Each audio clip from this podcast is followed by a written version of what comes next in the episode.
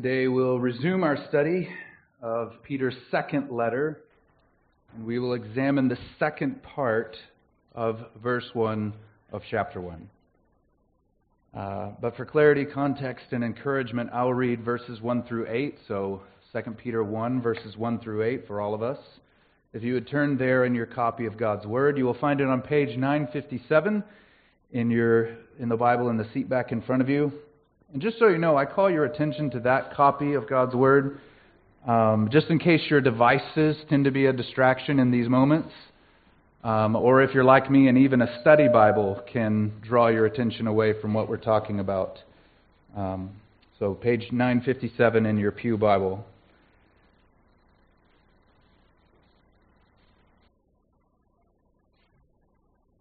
Hear now the word of God.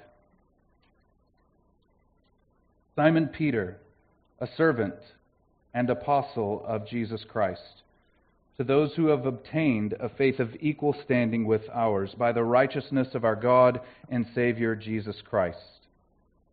May grace and peace be multiplied to you in the knowledge of God and of Jesus our Lord. His divine power has granted to us all things that pertain to life and godliness through the knowledge of Him who called us to His own glory and excellence, by which He has granted to us His precious and very great promises, so that through them you may become partakers of the divine nature, having escaped from the corruption that is in the world because of sinful desire. For this very reason, make every effort to supplement your faith with virtue, and virtue with knowledge, and knowledge with self control, and self control with steadfastness, and steadfastness with godliness, and godliness with brotherly affection, and brotherly affection with love. For if these qualities are yours and are increasing, they keep you from being ineffective or unfruitful in the knowledge of our Lord Jesus Christ. You as ears to hear, let him hear. Let's pray together. Father, you know all things.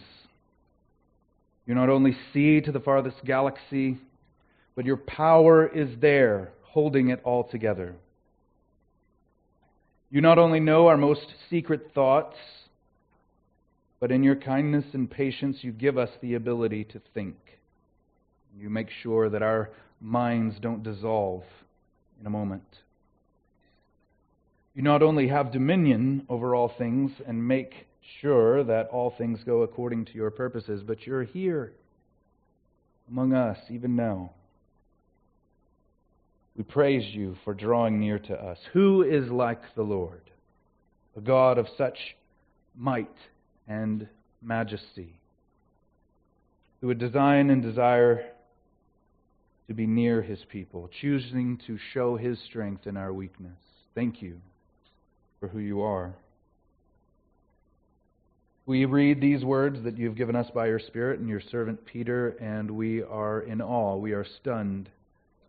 Help us be more in awe of you and in awe more often. And Lord, please humble us today. There are many forms of pride in this room, in every heart, including mine. Some of us may think that there is little to be gained from your word that what we do here is close to, if not actually, a waste of time. Help us see that your words, even just a handful of them, are words of life and the only source of life. Please forgive us and cleanse us, Lord, of our pride. If you would, in your own heart and your own mind, pray now that the Lord would bless this time together, that He would give us freedom from distractions and that the Spirit would be pleased to use this time to grant repentance and faith.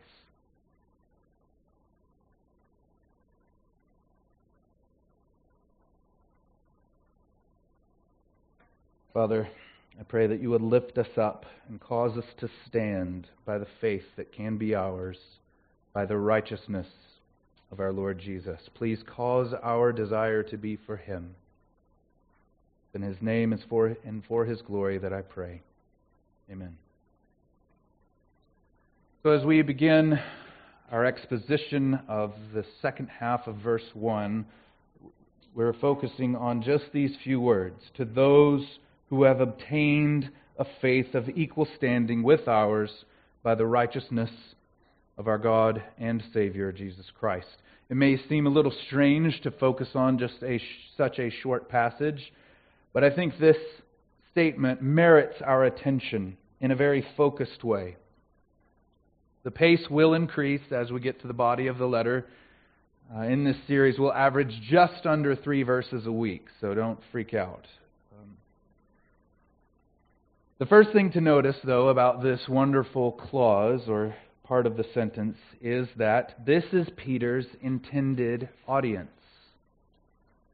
This is Peter's intended audience. In Peter's first letter, he lists several different Roman provinces or colonies uh, as the places and people to whom he is writing. And so, in his second letter, the absence of any specific location, which is unusual in the New Testament, um, may indicate that Peter's first letter had a broader reception than he originally intended. He originally just writes to uh, these colonies in uh, northern Asia Minor, and now he doesn't restrict it at all. Um, he, it seems like he's anticipating that more people than just Christians in Asia Minor will be reading his letter. So, if this is the case, we can understand this by the use of analogy. Imagine that you were to write an email to a couple that you knew, and you were trying to help them understand something about the Christian faith. Say maybe they were young Christians, they had just gotten married, and you, and maybe an older, more seasoned Christian, are writing to them, trying to help them understand something. You might address the email something like Dear Joe and Molly, just to pick a few names. But then let's say that letter, that email, had a broader reception than you intended. It was so helpful for them that they passed it around at their growth group to their church, their pastor, and it kind of spread around. Then let's say you were to write another letter or email to them. You might say something like, To whom it may concern. Uh, just knowing that this, this pattern of broad circulation might continue. I think that's what's going on here. This statement that we want to run across to those who have obtained a faith of equal standing with ours by the righteousness of our God and Savior Jesus Christ is the equivalent of a theological and very personal to whom it may concern. It is, in a deeper and more clear way, his way of saying to you, his original audience, and all Christians who may read this. And this is no small observation. You might think of making a big deal out of nothing. Why is this a significant observation? It tells us very clearly what the Apostle Peter thinks about every Christian.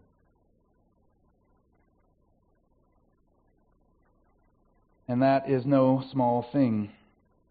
Those he has met, those he has not met, those with a Gentile background, and at least some with a Jewish background, those who are new in the faith, and those who have maybe believed as long as Peter himself.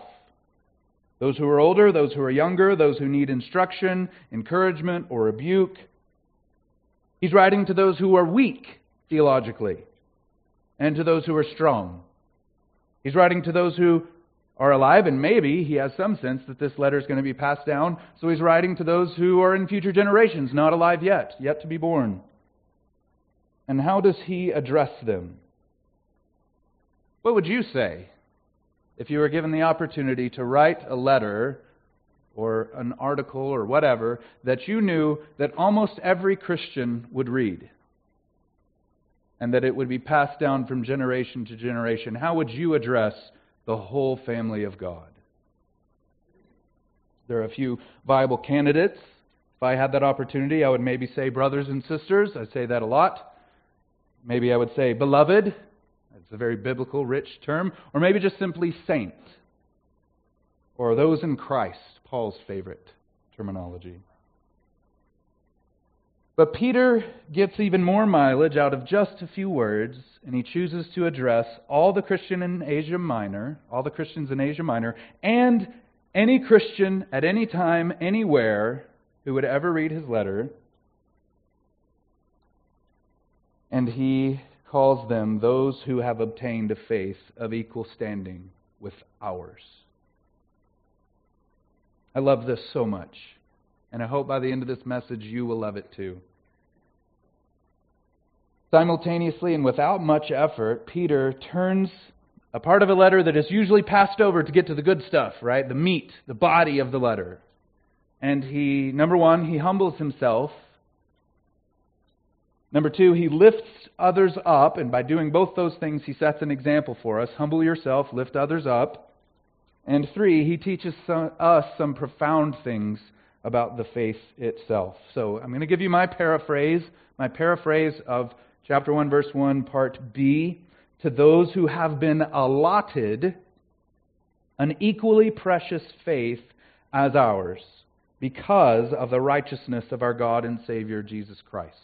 I won't justify every word I just used in the paraphrase, but I'm going to give it to you again. I think this gives a, a, more clunky but, but perhaps more helpful sense of what's being said here. To those who have been allotted an equally precious faith as ours because of the righteousness of our God and Savior, Jesus Christ. It's maybe, maybe a li- more literal but also uh, straightforward, um, not, not very artistic translation. So, we're going to look at a few of the words that, that are a little bit different and try to get down to the sense of what this is. So, the ESV renders this word obtained. And I'm, I'm putting it in my translation, allotted. The, the word here carries the sense of casting lots. And, and it's used in the New Testament to refer to the casting of lots. Um, one of the more notable ones is this, in the story of Zechariah. Do you remember the story? Zechariah John the Baptist's dad, his family is chosen by Lot to see to certain responsibilities in the temple. And that's why he's there in the temple. His family was chosen, and he goes in and he's burning incense, right? So, so his family was chosen by Lot out of the families of Levi. And that's why he's in there, and where Gabriel meets him and tells him that his wife Elizabeth will bear a son. It was also used to the actual casting of lots of the Roman soldiers at the death of Jesus to decide who would get his robe because they didn't want to tear it because it was one continuous piece. So they cast lots to see who would get it. It's also used to talk about Judas turning aside from the ministry that was allotted to him. And Peter saying that we, we got to give this ministry, we got to allot this to someone else. So, what is Peter saying? He's using a word that, under other circumstances, refers to something that happens by chance or by the rolling of something like dice for the casting of lots. Is Peter saying that it was by random chance that these people received a faith of equal standing? Well, no. The verb carries more of a definite sense of what the word I'm picking, allotment. The point is not that the dice or anything else or anyone else is using. That's not the point. The idea is that through some process, an outcome or set of circumstances is determined or allotted to you. Young people in this room, this is exactly what your parents are saying to you, the flavor of their sentence when you ask, What's for dinner? And they say, Dinner is what dinner will be. It is being allotted to you, decided for you, and given to you. If you don't like it, that's dinner. Tough luck if you want something else. You are given it. It's similar to, like I already alluded to, apostleship. That, that Jesus is allotting to the twelve their share in this ministry. So Peter is saying that all Christians everywhere are allotted or given their faith.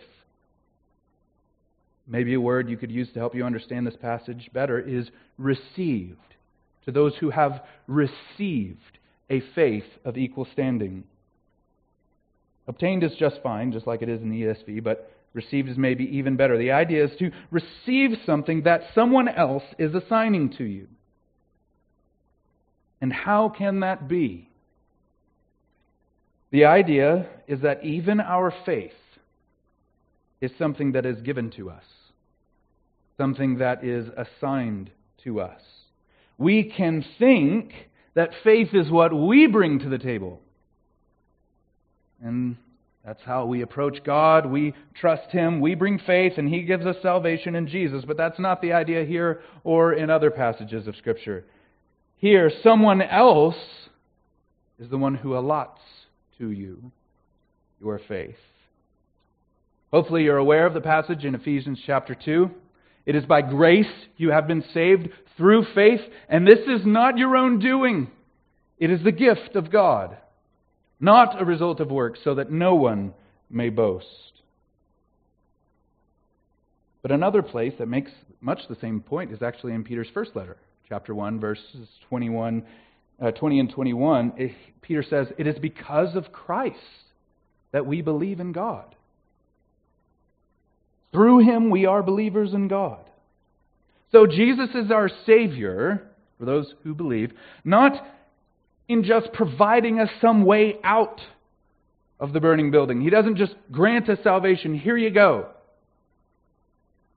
No, He's our Savior in the sense of coming to us, resuscitating us, convincing us to trust Him and to follow Him out of the burning building, and leading us step by step, or, or carrying us most of the way, if not all the way, out to safety. By His Spirit, He works in us, both to will and to do His good pleasure, and that includes even the faith we need in order to believe. So that addresses the issue of allotment or, being, or receiving. And he says, he uses, the ESV translates it's equal standing, but I think that misses an important sense here of this word. I've used the phrase equally precious. I think that gets more of the idea. Equally valuable, you could also say. This is actually the phrase in this half of this verse that I'm most excited about. Because without it, this whole verse doesn't make as many points. It's not, it's not as insightful. The sentence actually works just fine without it. It would sound something like this To those who have been allotted faith with us by the righteousness of our God and Savior Jesus Christ. So, what point is Peter making by modifying it by saying equally precious, equally valuable? It does carry the sense of standing, so, so equal standing, on par with. That's the idea.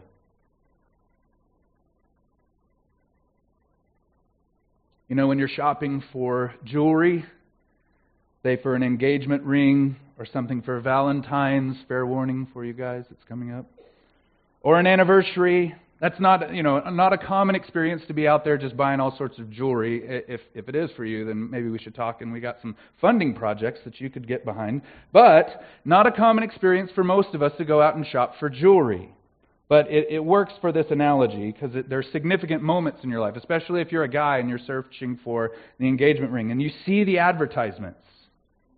And they talk about, you know, different types of silver. So you have sterling silver and different qualities of gold 14 karat, 24 karat. And it's the same with precious gems. They talk about clarity and cut and brilliance.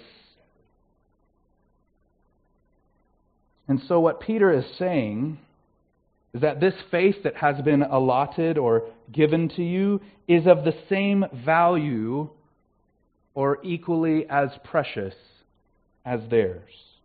The they, or ours, that he's referring to are, I believe, the apostles. Um, I was prepared to defend that, but for the sake of time, I won't. If you're interested into why I say he's referring to the apostles, come and talk to me later. For now, just let it stand and let it, and just think about it a little bit. Peter is saying that all these people have a faith that is equally as precious as even the faith of the apostles.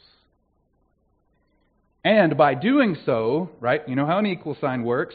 All your faith is equal to ours in preciousness. And so, what he's also doing, and not just humbling himself and encouraging them, is to equalize all of them. Putting them on the same playing field. He's saying, all you guys and gals out there who have a faith of equal standing with ours also have a faith of equal standing with each other. Thus, he's not only encouraging his hearers, but equalizing them. We don't like to be equalized. We don't like level playing field, especially when it comes to consequential things like faith and our position before God. Now, just as a caveat, you know, I'm, what I'm saying here is nothing less than if you have genuine faith in the Lord Jesus, your faith is equally as precious, valuable, equal standing, on par with the faith of the apostles. But at the same time, just as a caveat, we'll get to this when we get to those verses. Uh, that's why I read verses 1 through 8. Peter immediately shifts to tell his readers how they are supposed to supplement their faith.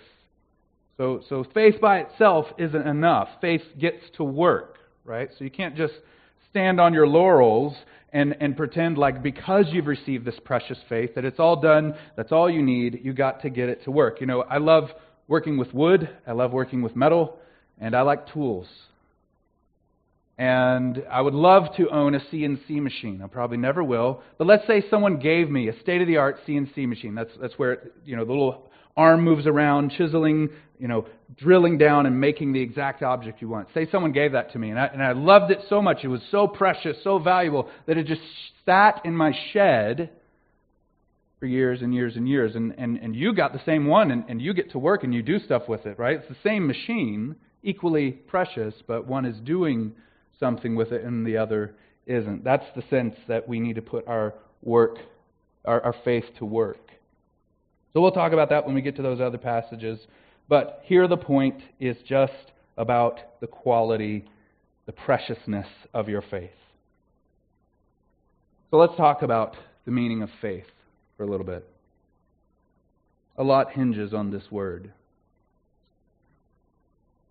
This is probably a good exercise, a, a homework assignment for you, especially if you claim to be a believer or if you're interested at all Maybe go home and write for yourself a definition of faith. So much hinges on this word. What you think it means will determine the direction, the character, and flavor of your Christian life. And having a wrong enough idea about what faith is will end in condemnation. One of the reasons it might sound surprising to hear Peter say that his hearers have a faith of equal standing with theirs, with the apostles, is the implication that this applies to mature believers and immature believers. Imagine that you're a brand new Christian living in Bithynia, which is northern modern day Turkey, uh, in a little fishing village on the coast of the Black Sea. The church virtually met every day back in the first century, so you can pick any day. So, but let's say you're you're fishing, you're a fisherman, and you're out there with your business partner, and it's and it's Saturday, and you haven't had a good day at work, and and you're just frustrated, and your your coworker, your business partner, there in the fishing boat with you, starts sharing the gospel with you. And as the day concludes, you repair your nets and you go home. You go home with him, and you keep talking about the gospel. And late into the evening you get it and you understand wow, Jesus is in fact the Messiah. You're born again. You, you become a Christian. The next evening, so Sunday evening, you go to him, go with him to his church, this, this small band of Christians that are meeting together. And let's say that Sunday happens to be the very day that this little church on the northern shores of modern day Turkey, Bithynia, on the coast of the Black Sea, that that's the Sunday they receive a letter from the Apostle Peter. So that Sunday, you go, you maybe you're, you're feeling uneasy about this whole new life you're supposed to live, and you're excited at the, at the same time to meet these people who believe in the same Jesus. So there's some nervousness and excitement. And then as the meeting gets started in the evening, you're introduced to your new brothers and sisters as, as a new believer, someone who's been born again, and everyone's excited and joyfully welcomes you. And after the fellowship meal that that church has, uh, the elder or pastor gets up and explains to this little church that they've just gotten this letter from the great apostle Peter. shared with them from a neighboring church. And there's reactions of excitement and amazement. Oh, that's wonderful. His first letter was amazing. Let's see what he has in his second letter. Maybe it's 25 or 30 people, and they're all excited. And you lean over and ask your business partner, the one who led you to the Lord, Who's Peter? And maybe one of the elders, having some situational awareness, knowing that you're a new believer, and, and starts explaining the life of Jesus and who Peter was and how the apostles are this God authorized link between the teachings of Jesus and all Christians everywhere. And that Peter, the first of the apostles, has gotten a letter to you. And this is your first full day of being a Christian. What, what a day to begin your life in Christ. First day in this church, first full day of being a Christian, and I get to hear a letter from one of the leaders of the church commissioned by Christ Himself. Wonderful. And then as they read the letter, you hear Peter say, To those who have obtained a faith of equal standing with ours by the righteousness of our God and Savior Jesus Christ. Now, wait, you might say to your new brothers and sisters afterwards. Who, who is he referring to? Who's this letter for? Certainly, he can't be talking about people like me well, why would you say that? Well, I just became a Christian. I was in the temple of pagan gods yesterday offering sacrifices for them to help my struggling fishing business. I've got lots of sins I've not even started working on, and relationships, like with my wife, that I've not even started repairing. I've been a Christian for less than 24 hours. There's so much I don't know. How can Peter say that I have a faith of equal standing with his? Surely he's just talking about the really serious or well educated or experienced Christians, right? Like maybe your, your pastor or whatever, right? No. The answer is no. Dear brother, Peter is talking about you too. That's the answer from this passage and in many other places in Scripture. Even if you're a new Christian, believing for less than 24 hours, you've received or been allotted a faith of equal standing with the apostles. And I think, especially those of us that, that are well versed in the nature of faith and what the gospel is, that we see that, we hear that, and we understand it on paper. It's easy to, you know, ascribe to mentally, but I think we really struggle with it when the rubber hits the road. And part of the reason I think we struggle with this and struggle to live it out is because we're confused about what the nature of faith really is. Faith has two components. Trust means essentially the same thing as belief in Greek, and commitment. Trust and commitment. Faith is not just beliefs about a person, but trusting in that person so much so that in view of all the ways that you trust them, you become committed to them. Faith in Christ is not just basic trust. Because, here, here's an example you're trusting in your chair right now to hold you up. You've sat in a chair just like it before, or maybe that exact one, and you have an, a reasonable amount of confidence that it's going to keep you sitting there and not fall apart and cause you some mild damage. But faith in Christ that saves has to be.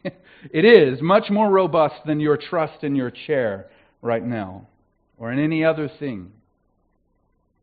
Our trust in Christ starts with believing that He will keep His promises.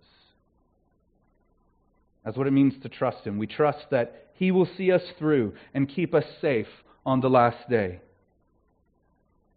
And that He will do what He said that He will do for us and with our sins before God, the righteous judge. So, that kind of trust, that degree of trust has to do with so much of the fundamentals life, death, eternity, sin, righteousness, and judgment. That kind of trust leads to a little more ownership of the relationship. It's not very consequential if the chair doesn't hold up its end of the bargain to keep you sitting. And as you start to feel it giving way, you could stand up and avoid any injury at all. But if your trust in the Lord Jesus is ill founded, we're lost. More trust is made possible, the more promises are made and kept, and the more consequential the promises are. So, here's an example commitment and trust go together in marriage. I had the privilege of officiating a wedding last weekend, and the husband and wife, or the husband and wife to be, made promises to each other. And there's a level of trust based on the relationship that this person will keep these promises. More trust is made possible as they keep these promises to each other, and more commitment is exchanged, the more faithfulness there is in the keeping of those promises. So, trust and commitment go together in marriage. They go together with our faith in Jesus Christ. Faith in Christ is more than just believing He exists. It is more than just being enamored with Him or excited about all that He can do for us. Rather, it is trusting in Him to keep His promises and reciprocating in living our lives for Him. I want you to think right now in your own hearts if that's what you mean when you say, I believe in Jesus, if you do claim to do so. Does it not ring hollow to say, I trust in Jesus? And to think that that will be enough for you if while saying that you don't really believe or live like that his commandments are good and his way is best believing that he exists and asking him in some sense to live in your heart is not what it means to be a Christian. Do you, right now, trust in his promises? And how does your life the things you're seeking, what you make your life about, and what you make yourself out to be. How do those things answer that question? So, if you have this robust understanding of faith, trust, and commitment to a person, we can see why this claim that Peter is making here, how it's more astounding, and how it also is explained. Sure, there are different levels of spiritual maturity. That's, that's basic to our understanding of how Christianity works. We know that there are some who are weak in faith and some who are strong in faith. That's the Bible's own terminology. Nonetheless, Peter claims that all Christians everywhere, if they have faith at all, it is faith that is equally as precious and of equal standing. How can that be? Because there is no such thing as inferior faith if you have faith at all. A person who has faith in Christ, trusts in Him, is fully committed to Him in this rich way that we've been discussing. It takes faith from the realm of something that we can do and think and feel, and it puts it in the realm of something only God can do. The reason your faith, if you are in Christ and genuinely trust Him and are committed to Him, is of equal value as the faith of the apostles is because God created it and allotted it to you just like He did for them.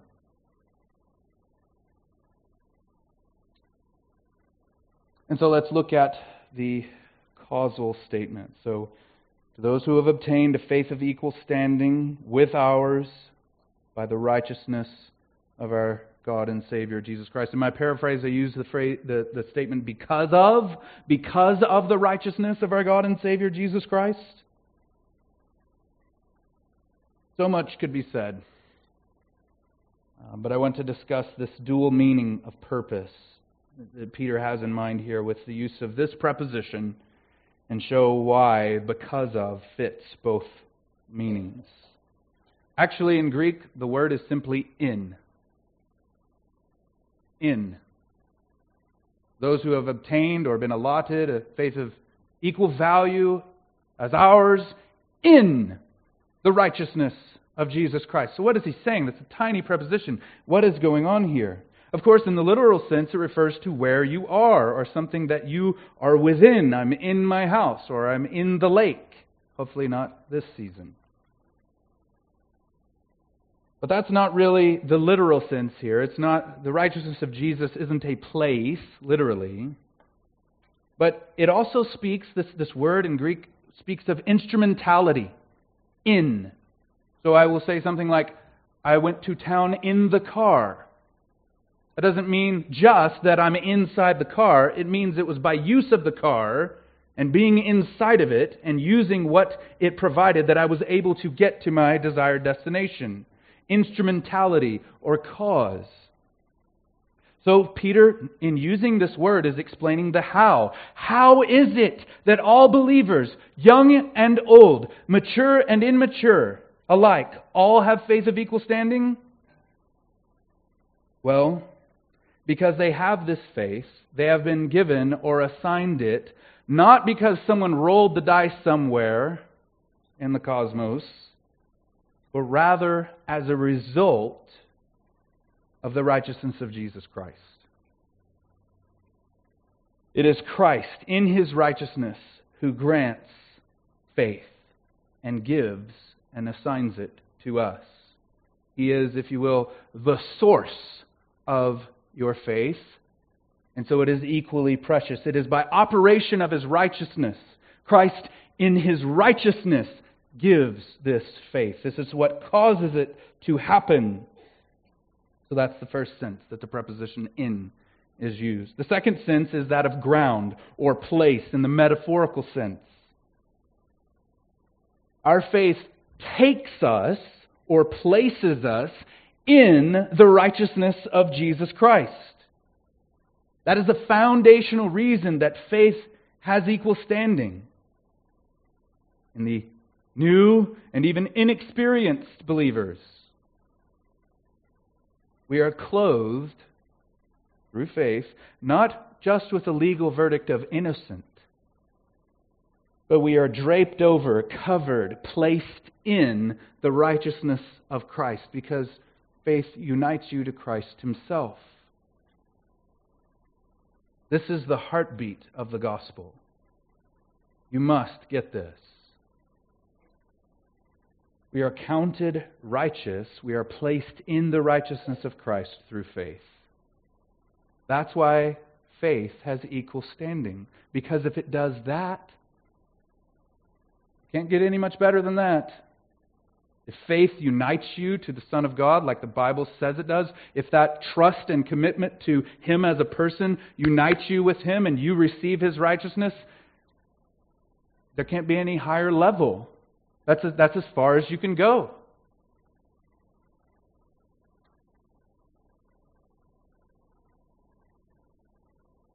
So these are the two senses. The whole thing only works. We have this faith because Christ is righteous.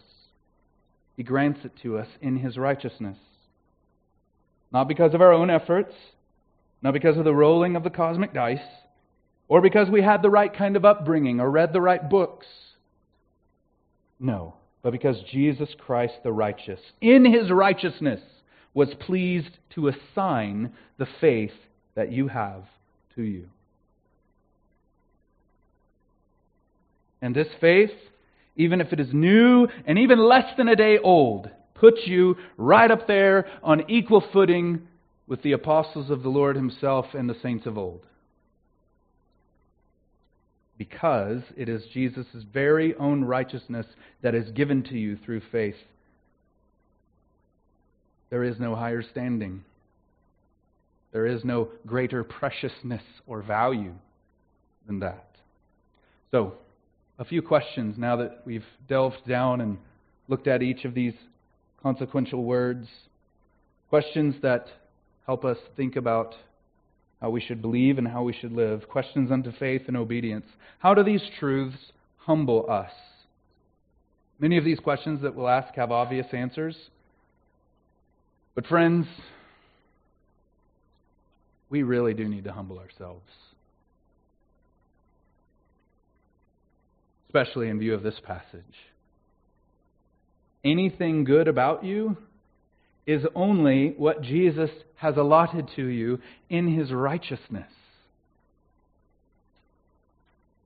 In our thinking, in the way we think about ourselves, in the way we view others, we need to put faith, even the very faith we need to be saved, as a gift from God. As Paul asks the Corinthian congregation in 2 Corinthians, What do you have that you didn't receive? Rhetorical question. And if that's true, that you don't have anything that you didn't receive, even the will to make use of the faith that you've been allotted, what do you have that you didn't receive? Then how humble ought we to be? Before the Lord and before others? Secondly, how do these truths reveal the gospel? How is the gospel shown through these truths? One of the phrases that we didn't have a chance to look at or delve down deep on is God and Savior, using a dual expression to refer to Jesus. In order to be saved, you must have Christ. Christ is the only one who can save, the only name given under heaven and earth by which we must be saved. You must have him as Savior, but you must also have him as God. Commitment and trust go together because Jesus is both God and Savior. Many want the Savior stuff and the blessing stuff and the liberation from hell stuff and the promises and the peace and the mercy, but no God stuff. Lord stuff. Obedience kinds of things. Is first God then Savior. Additionally, consider the simplicity and encouragement of this. Through faith, which He gives, you are considered on equal standing with the Lord and His saints because it is the righteousness of Christ Himself that is offered to you through faith. Is that encouraging message, the clarity of that offer, the joy that is there, the promise that it holds, the way that we're relating the gospel to those we hope to be saved?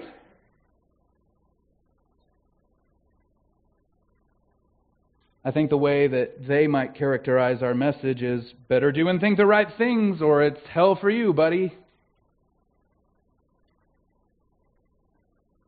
But no, as we heard last week, God has made a way to be just and the justifier of the one who has faith in Jesus. And we see today that He assigns the faith we need to do this. We bring nothing to the table. So, do you need this faith? Do you look within and say, I don't see this kind of trust and commitment towards Christ? I, I realize that I lack that. And if, if you see it and know I want it because I want to be saved, what do you do? If it comes from God, if it is allotted from Him, what shall we do? How about ask Him for it? How about in humility and with sincerity, ask the Lord for the faith that you need? Come to Him, and He will by no means cast you out ever. Thirdly, how do these truths promote unity? Probably knew I was going here. How do these truths promote unity? How do you look at your brothers and sisters? How do you treat your brothers and sisters in this room? Is it in line with the fact that they have a faith of equal standing with the Apostle Peter? And yes, even you? What about the way that we view the very young believers? Do we consider them to have a faith of equal standing? How do you view and think about believers who have not had the battle scars that you've had? What about the believers who annoy us and don't get it or get us? What about the believers who you think think weird things or believe strange stuff? Aren't you glad that Jesus saves people who think weird things? If he didn't, you and I would be on the outside looking in.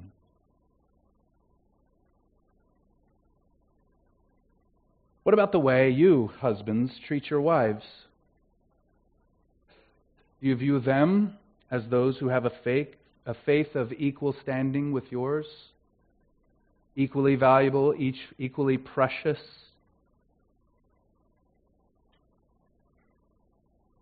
What about our time here at this building, on this property? It doesn't look like that we value each other in this way if we spend time only with the people that are, are our same age or in the same life situation. We need to think about how we, as individuals, how you, how I, need to change. Peter's life itself teaches us that you can walk out of step with the gospel just by the place that you choose to sit and why. Read about that in Galatians. So let's take seriously how we spend our time talking to each other and what we do with each other while we're here together and in other gatherings of ours. Think of the way that you treat your brother or sister in Christ. Maybe the one giving you a hard time. Would you treat the Apostle Peter the same way? If your answer is no, we need to repent. Because that brother and sister, that one giving you a hard time or you're giving them a hard time, the one that just annoys you, does, in fact, have a faith of equal standing with the apostles.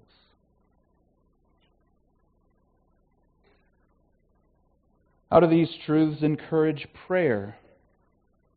Since all of this is true, how much further do you personally need to go to have a right, humble mindset? How are you, if you're really honest with yourself, how, how far do you need to go so that you don't see yourself in a proud way versus your brothers and sisters? We need His help. And we need His help to humble us immensely. If you struggle with pride, or I could probably say, since we all struggle with pride, the end goal, the objective of humility, is something that we don't quite yet understand. If you take off on a quest to reach that destination of humility with pride in your heart, you're never going to get there. So we need to pray. We need to humble ourselves before Him so that He would help us unify together in that humility.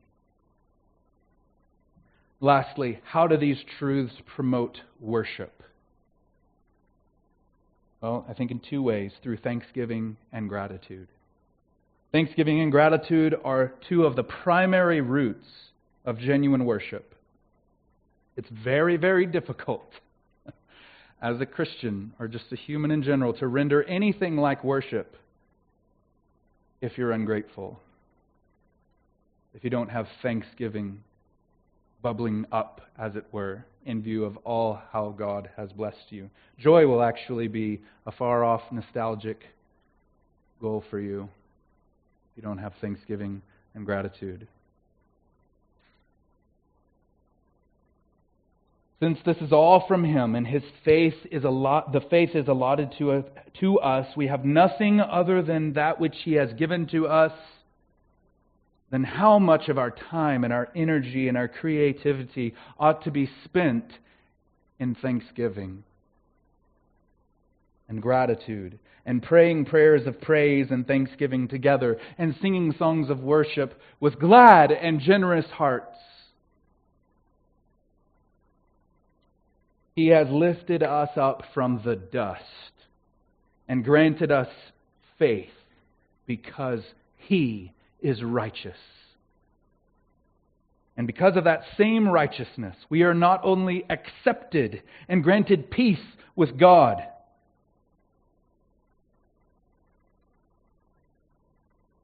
it is now it is now just as right and good and fair because of that faith, because of that righteousness, for you to be seated in a place of honor in the new heavens and the new earth, as it is for Christ to be seated in a place of honor in the new heavens and the new earth. So, until he comes, let us walk in joyful, grateful humility before his presence and with each other. Let's pray.